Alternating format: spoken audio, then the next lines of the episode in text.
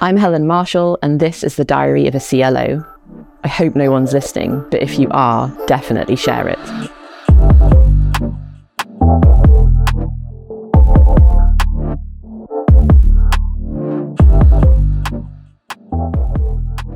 Alex Bailey is the co-founder and C E O of Bailey and French. With a background in occupational psychology and as a futuristic and strategic thinker, Alex is leading the way in humanising the workplace and empowering people to recognise the importance of building relationships and trust at work. In this conversation, we delve into all that and more, and Alex will leave you feeling encouraged that we're edging towards a more positive future workplace. Enjoy. Hi Alex, thank you for joining me on the Diary of a C L O. I'm so pleased that you're here and thank you for taking the time to join me. Uh, first of all, how are you? No, I'm good, thank you. Thanks for inviting me. I, I love a good chat, as you know, so um, any kind of topics that you're covering at the moment I'm finding fascinating. Um, there's so much going on and I'm I'm really well, really um, enjoying the beginning of twenty twenty-three. It's been very different to the past two years um, and how they've off, so it feels different and it feels full of energy, which is good. Yeah, that's yeah. Well, that's good to hear, and I'm, I'm, I'm glad that it started off that way for you as well. And I'm definitely feeling that energy as well. As you probably know, I've followed you for a couple of years, and I think there's two areas really that I'm quite interested in in focusing on. And the first one is, I, I guess, what you do at Bailey and French and how you make work a better place for people. But then, secondly, what went into kind of setting up Bailey and French, what it's like as a co-founder and C E O, and all of the exciting and challenging things that that involves. Does that sound okay? Yeah, great. Lovely. Um, actually, before we before we do dig into that, there was I'm quite intrigued by um, your web, your company website. Underneath everyone's profiles, you pull out key words that describe individuals. Um, key characteristics and, and potentially skills as well. And, and, and under yours, it says futuristic, strategic, learner, maximizer, and brave. And I just absolutely love all of those words and wondered what, what kind of thought process went into putting those words on profiles, essentially. Okay, so um, that's a good question. We we like to to share our human strengths approach, which is the kind of golden thread through all the work that we do. And it's an area of positive psychology I'm particularly passionate about, um, as I had the opportunity to kind of work in the, the very early um, kind of days of, of strengths research in the U K and globally. So um, it's kind of beyond knowledge and skills. Like anyone can learn stuff and listen to stuff on a podcast, and that's just the knowledge stores. And it, that really just depends how good your memory is at remembering certain words. Um, skills we can all learn um, just through enough repetition and practice. We can we can continually build our skill set and our toolkit. Um, and there's tons of things we all can do. You know, humans are absolutely remarkable at being able to learn new skills. That doesn't mean we enjoy them all, though. Um, and strengths um, for me is is really the um, it's the uniqueness of your entire experience from, from being born to seventeen, all the experiences, all the challenges you've had is, is really how you've learned to navigate the world. And people tend to have kind of four or five top strengths, and that's who they are. That's how they are. That's, that's how they appear and how they operate. And no matter how hard you try, those are really the, the default ways of working that, that you have as a unique individual. But there's no kind of one model and there's no set of strengths descriptors, because each human, human being is completely unique on this earth. So, um, so they can't possibly possibly be um, a, a definite kind of finite amount of words to describe strengths. So any words that you would consider to be the things that you do differently, that you do really well, but you also really enjoy. Mm. Um, and that's where my mind have come from. You know, I've, I've been exploring, trying to understand my strengths for a long time. It's a long journey, lifelong journey, I would say, of how to learn to enjoy using and mastering your strengths. Mm. Um, but but if you do, then you can you can achieve quite high performance and good well-being too. The the research now backs it up, which is great. Yeah, absolutely. And and you you meant briefly mentioned um, psychology there, and it, you have a background in psychology, is that right? Yeah, I'm an occupational psychologist. Yeah, so the, and and can you tell me a little bit about how that combined into how you ended up founding Bailey and French? Yeah. Um, And it's easy in retrospect and in hindsight to kind of sit there and go, oh, yes, it was a perfectly planned strategic journey. Um, but yeah, there was a lot of it actually that that that was really important to me. I loved psychology um, at A-level and at university. And then I wanted to um, look at either criminal or, or business psychology um, and uh, decided that business psychology was the way that I could have the greatest impact on the world um, because most people spend so much time at work. Um And um, and that was really kind of part and core of, of who I am. I'm from a, uh, a family um, of of of people who have um, been in public service, and I think for me that drive to continually kind of do good in the world and leave it better for the next generation is really strong. Um, and so I kind of launched my career in occupational psychology as a business psychologist, um, and. Um, Uh, got myself some some consulting experience externally, and then and then went internally in some very large organisations. So kind of really learnt the ways people work and the things that people do wrong, um, and then used all of that knowledge um, of the things that I'd gained and the kind of areas that I'd I'd trialled and experimented with um, to to define what Bailey and French is now. Um, And we have, um, you know, two core teams in the business, one around recruiting and attracting um, uh, amazing people into businesses that are looking to grow in kind of very pioneering fields. Mm-hmm. Um, and um, as well as then the learning business, which is really about um, we, we kind of reach into businesses through through either leadership populations or through kind of team development. Those are the two kind of channels. Um, and it's really interesting how those are just the most, the, the easiest kind of routes, as I said, kind of channels into actually influencing organisations, because leaders are the ones that really uh, are kind of changing changing the page. They're, they're, they're the ones that are, are translating the strategy into day-to-day ways of working. They're the ones that actually make things happen, that achieve successes, that gets projects off the ground, that innovate in new new spaces, um, that, that collaborate well with with partners. And you know, leaders are, are kind of the arms into the organisation, and and they need to to really be able to think beyond themselves. And so that's our kind of one of our, our major channels, but but alleviating the pressure on just them by working with teams as well to take more accountability for their performance and well-being too. Mm-hmm. Do you see any challenge in how leaders perceive themselves in in that situation? So do they are they welcoming of the ideas that you bring to the table, or is there a bit of, you know, resistance to the ideas that you have? um I think ten, fifteen years ago, there was probably more resistance to to the field of positive psychology, um, mm-hmm. which is a relatively new area of research in in psychology as a whole. um And I think that was just kind of wrapped up in the, oh, it's all happy clappy kind of fluffy nonsense.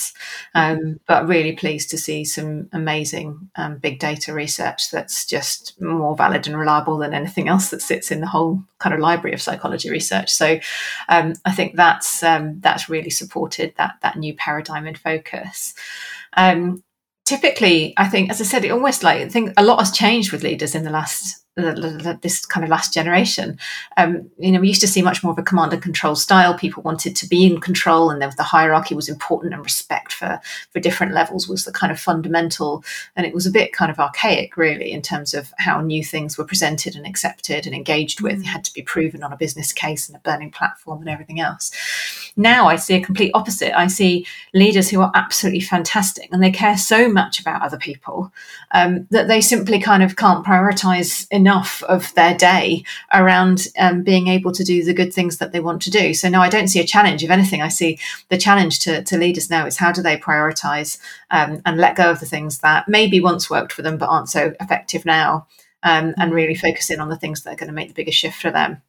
And it's that prioritisation of time and the demands that they have on their time that is the biggest challenge um, for leaders, because, um, you know, it It, time is just your just most valuable commodity, um, mm. and that's the that's the greatest challenge is is how can we engage still as human beings um, on a on a regular basis, because because humans need time and attention, mm. and, and mm. that is that is just really really hard for some people when they've got large teams or disparate teams teams working different hours and things like that, to really make sure that you're giving people individual attention. Yeah, and I guess the, the the way we work now as well is so different than, like you say, it, it was ten or fifteen years ago, or even five years ago.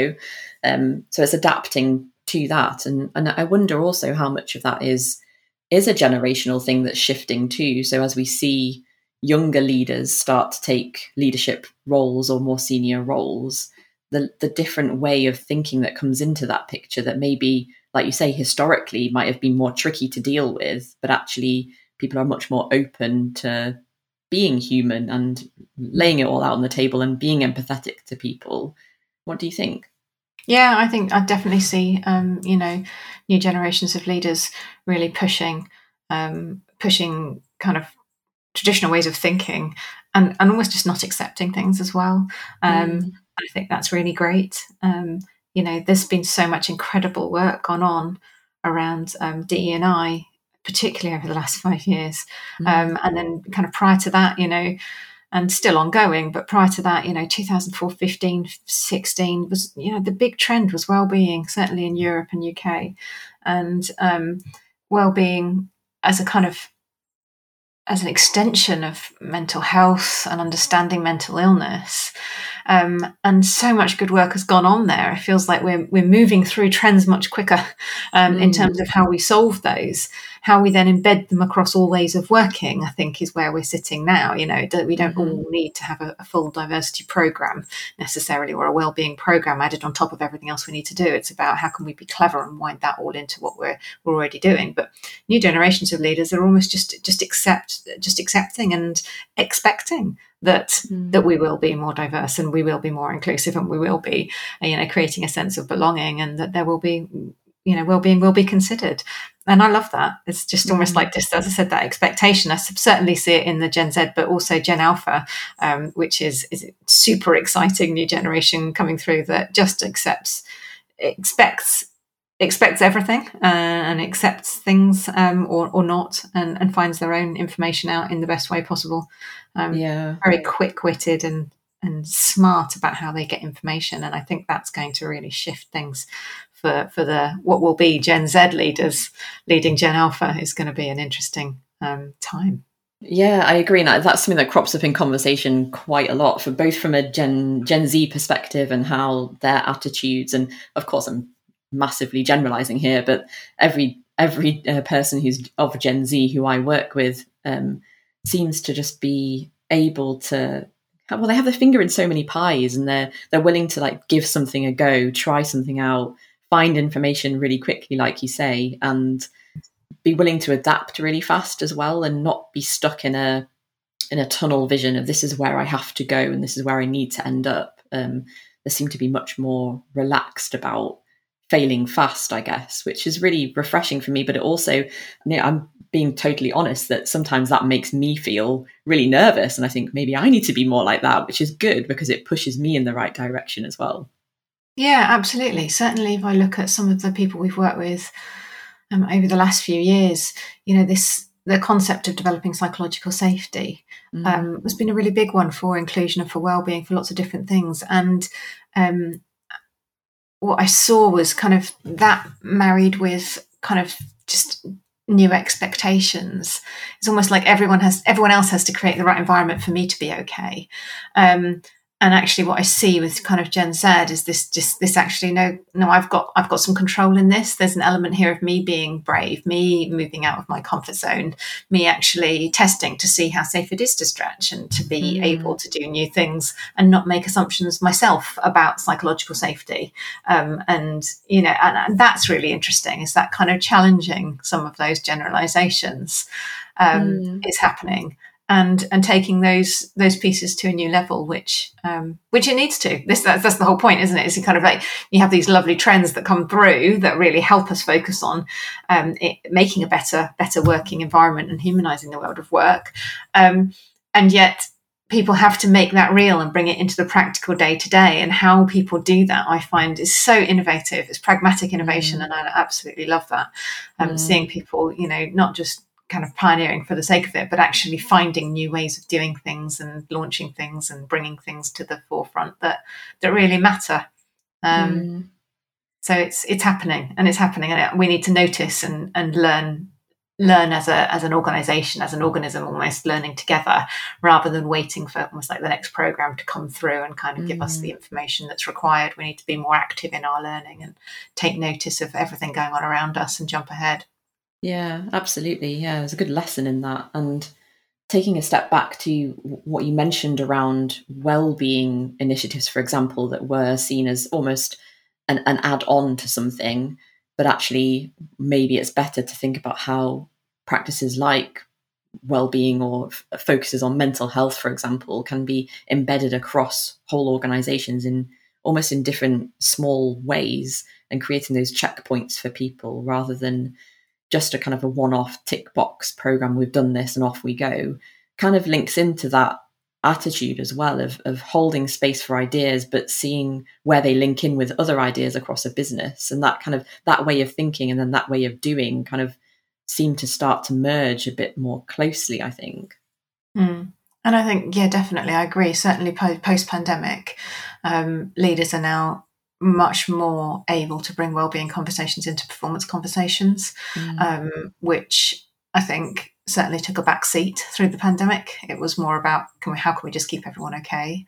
Mm. Now it's like actually recession-wise in terms of economy being a little bit doom and gloom. How can we um, how can we keep our our, our high performers well um, mm. and make sure that those conversations are happening and they're balancing both that focus on, on well-being and performance.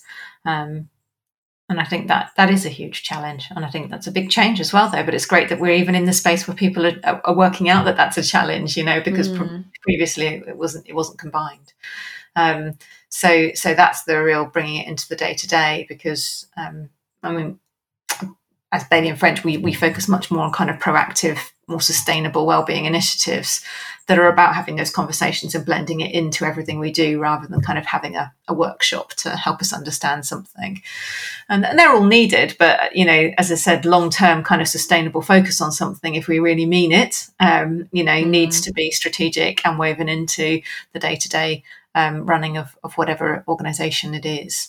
Um, so that people actually see it and believe it, because trust in leaders and trust and integrity in, in how the organisation is being led is so important now. We see mm. that with kind of social impact reports coming out where people are talking about E S G now rather than C S R. You know, people are really aware that leaders are more trusted now than, than people in the government or in the media. Um, mm. And business leaders therefore need to understand that responsibility and accountability and make sure that they are already ready with the information that's going to build build that trust and integrity in them that they can um, mm. support people in all areas.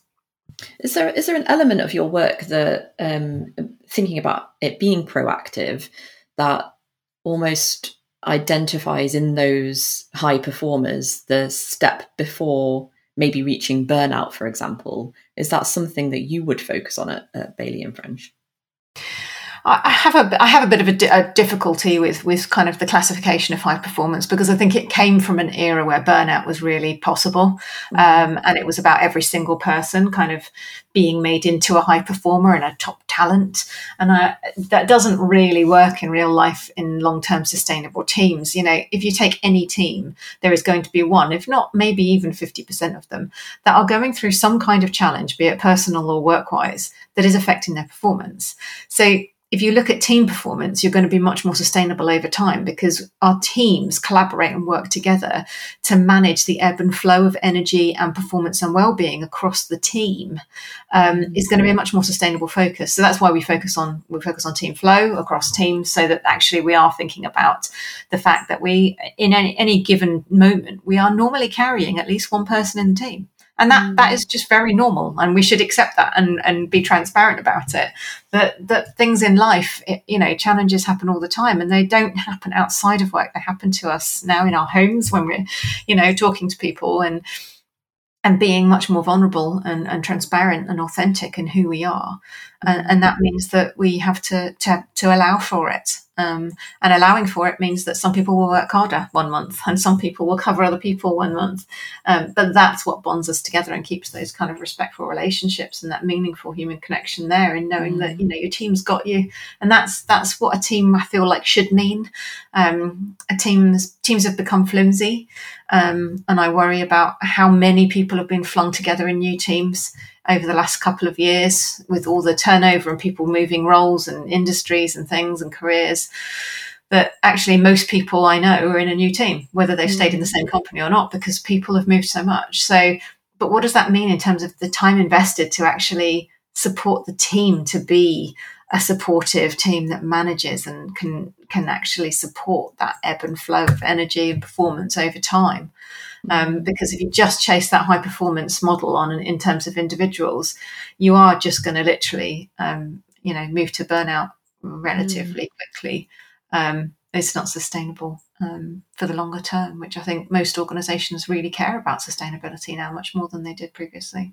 Yeah, absolutely. And it's such an interesting way of, of framing that, pr- not problem, but the the awareness of being one of a team and how that how that how you can show up and how it impacts other people. And maybe you aren't having a great day one day and someone does pick up the slack, and being able to recognise that and communicate that that's happening would be really, really powerful, I think, for, for a lot of people to to reframe that, thinking about, it's almost thinking about yourself versus thinking about the team. And you're right, I think some of that has been lost over the past few years, as and, and maybe that's a result of being um more isolated and, and and and lacking that connection. So being able to create, and that's not saying being at home causes that, because you can still develop that connection, but how do you do that in a way that um reestablishes that that bond between the team, as you say? It's re- really important.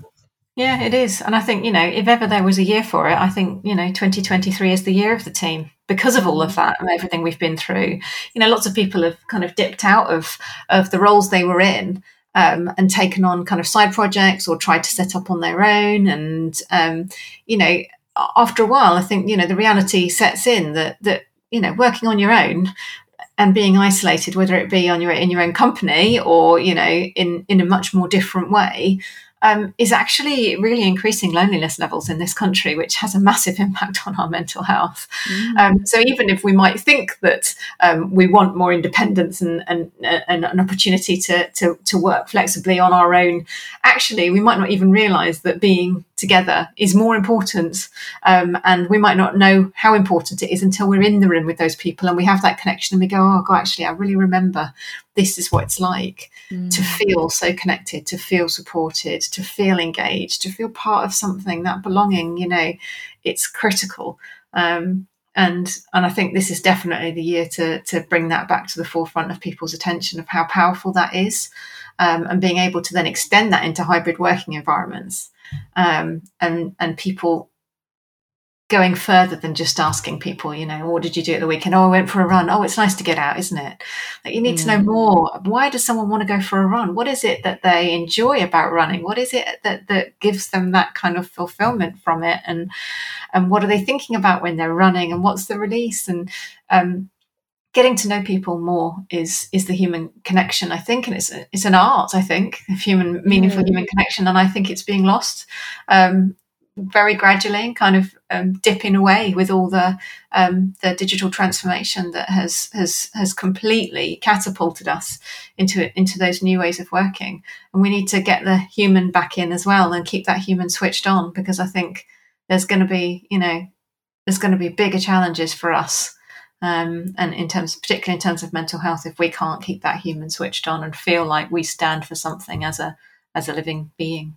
Yeah, and I think that the that idea of how you connect and how you communicate, and, and the fact that it is a skill that you need to keep on developing as well, is is something I, I've personally done a, quite a bit of reflection on recently, because I found that suddenly when, when my role changed and I entered a new company, I was communicating in a very different way. And suddenly I was seeing people face to face more. And I, I had this almost realization that actually I'm I'm not as good at communicating as I used to be. And why is that? And, and how do I establish that skill again? And I imagine that is being felt by, well, in fact, I know that it's being felt by a lot of people at, at the moment, that they need to reestablish themselves and, and work out how to hold effective conversations again. And it's hard to to know how far you can dig into someone's own personal life as well. I know you, you spoke there about um, why, what's the purpose behind the action that you're taking, and, and being able to uncover that in conversation with someone. But it's almost having the confidence to do that in the first place that, that is quite tricky sometimes. It really is. It really is. You know, and I'm, I'm constantly talking about Gen Alpha because my kids are in that age bracket. But, mm-hmm. but, you know, if you look at what they've been through with all the lockdowns and the lack of social development through critical years, actually, you know, they're learning how to make friends online through social mm-hmm. media platforms, learning what they can say and what they can't say in public forums, mm-hmm. rather than making the mistakes on a one-to-one where they can laugh and giggle about it ordinarily. And, and I think, you know, that dialogue piece is um, has definitely um you know, really suffered. And that will affect how people are in the workplace, you know, in terms of being able to have effective challenge, and debate is critical for innovation, you know, yeah. so we, we can't all sit around, be content and be lovely with each other. Empathy is absolutely important, obviously, and being respectful to people. Yes. But, but being able to respectfully challenge ideas and, and really innovate together is something that is, is really critically important to future workplaces and organizations. Um, and we need to ensure that, that future skills cover that as well. A lot of the future skills stuff that I, I see at the moment is all around the digital piece. How do we manage digital? And, and I think we're missing something critical here around the future skills um, of human connection that are based in dialogue, and and it's not being given enough airtime, definitely not. And I think we need to we need to raise the um, raise the up the ante on that, definitely, to um, ensure that people aren't disadvantaged by the fact that they can't, you know, converse and and and openly talk like this. You know, mm, podcasts mm. is one way that people are doing that. Mm.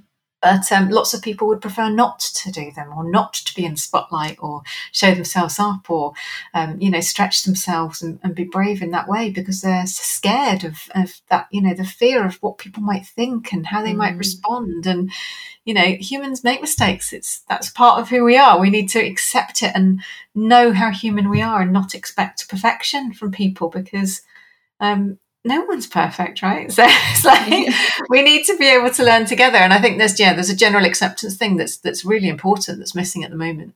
Um, and I really hope that that can be um, brought through in in certainly in in more future skills conversations that are going on at the moment. Yeah, and certainly with with clients that we speak to, the the focus there is on, and I don't know what term is correct to use, soft skills, leadership skills, power skills, um, all that good stuff that that falls under that. But mm. it's certainly, um, from a learning perspective, something that our our clients at Thrive are really interested in investing time in, because, like you, they realise the importance of doing that, and, and but also how difficult it is too. It's it's mm. it's one thing being able to focus on a technical skill and being able to, you know, develop in stages and increase your skill level in something that is quite black and white in a lot of instances, compared comparing that to developing a softer skill, a, a power skill, um, and being able to to say, well, actually, I am a really effective communicator now. How do you do that? And where is the benchmark that you that you set people? It's it it is a challenge. Mm, definitely. Mm. How um how do you feel? I suppose being in a, in a, as a C E O, I imagine that can sometimes be a fairly lonely environment. But given the, the way that Bailey and French approach things, and the way that you've spoken about building connection and establishing that um, connection across teams, maybe it's not something you feel. But as a C E O, do you ever experience that loneliness yourself?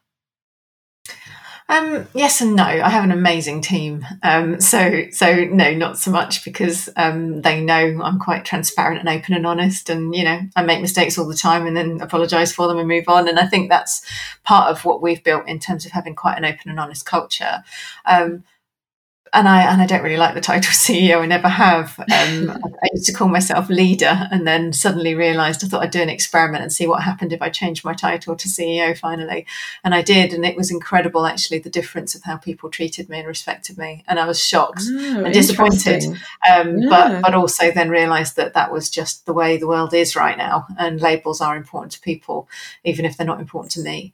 Um, and um, And so that has has really has really helped um, in lots of ways, um, alongside the continuing discrimination of being a female C E O. So people, you know, I'll turn up to a meeting and they'll say, "Oh, when's Alex joining?" And I'm like, "Okay, so who did you think I was then? The P A?" You know. um, And uh, it's that that's, you know, that's the way of, of the world that we're living in at the moment. But generally, no, I'm, I'm, I wouldn't say um, loneliness, um, mainly because, yeah, I've just got the most incredible leadership team that I've built around me, mm. but also extended team um, of people who all care about the same thing. So, you know, we're, we're very purpose led.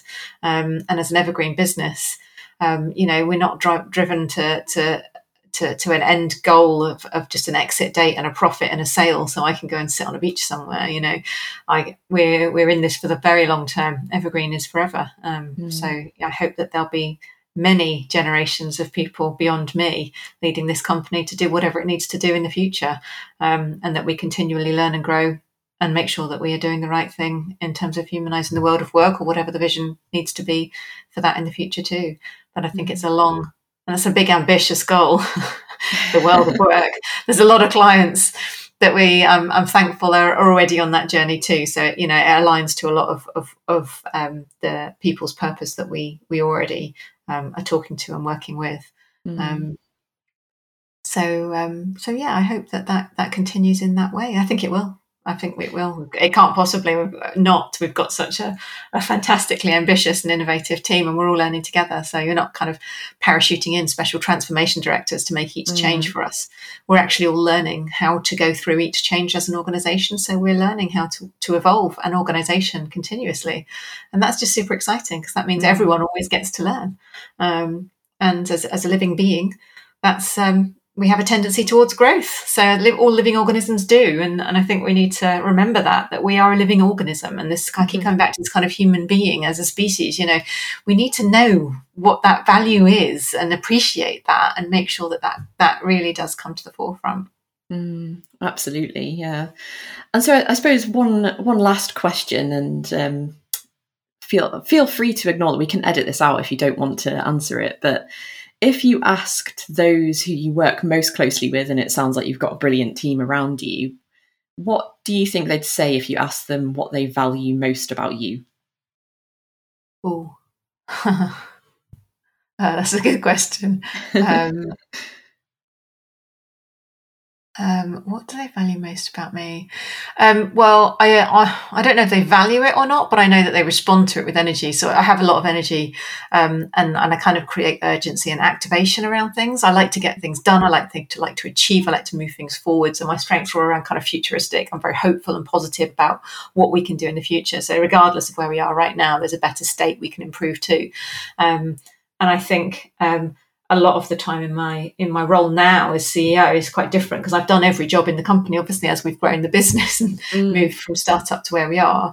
Um, so I kind of can do, I can I can relate to every single person's role because I've done it. So um, I think what I do is I kind of, I, I kind of almost like go to each person and give them a nudge forward, almost like, oh, we could do this, or oh, we could do that, or, you know, make sure you contact these people. So I kind of try to to get people to kind of look beyond that that horizon of what's the next, what's the next, what's the next. Um, and I think that creates energy um, in the business. I think I'm hopeful, most mostly positive, um, and um, but yeah, I'm sure I probably overdo that sometimes too. Like we all do, we all overplay our strengths, don't we? So. Um, yeah, but it's really yeah, powerful that you that you'd be able to uh, I feel like it'd be more powerful for you to be able to then build that trust with people, them knowing that you have done their role, similar things before within the business, and you understand what's pressuring them and what's driving them, and um I does do you think that does build into the trust that you have with people? I hope so. Um, I think so. And the openness, you know, I'm incredibly open. Um, I said to, almost to a, to a fault, but we, we start company meetings with questions um, from everybody so that we're, we're actually having a two-way conversation rather than, you know, just the leadership team presenting the stats and then you can ask questions afterwards. That for me just is never how we were set up. Mm. And I think what that creates is just this culture where we can all talk to each other um, and we use our own tools and, and, um, our own learning solutions together internally as well, and um, and it m- keeps the conversation going, you know. And there's no kind of like there's no grudges held. We all we all talk to each other and challenge each other all the time, and and and I think that's I think that's really powerful and and important to keep going. Going back to my previous conversation about, you know, um, keeping workplaces human. That's what's human about us. You know, we've got ideas and an ability to think about things in a different way and collaborate with such unique strengths that there's there's value to be to be had from the diversity that we have. Um, mm. And so we don't want to stop at just kind of fixing diversity. We want to actually take it to the space where actually it has a huge impact and that we realise the benefits of having more diverse thinking in lots of different areas of all businesses. Um, mm. Yeah. And ultimately that's practising what you preach, right? I hope so. Yeah. I mean, obviously I, I don't want to do anything else, and you never wish to do it that way. And I'm sure people could see it in other ways if they wanted to, because there's always, you know, different viewpoints. Um, uh, but ultimately, I don't think anyone could ever argue the passion I have for changing the world and making it better for future generations. And I think most people that with us agree with that. And I think that's really important. Mm. Um, and some people are driven more by that than others, but I think, you know, that's ultimately the reason behind everything that I do night and day. So um, I think you can see that. And I think, you know, there's integrity when you know someone is genuinely living, mm. um, living and breathing what they, they care about most. So it'd be very hard for me not to do that. And I think that's, that's obvious. So yeah, it does create that in an organisation.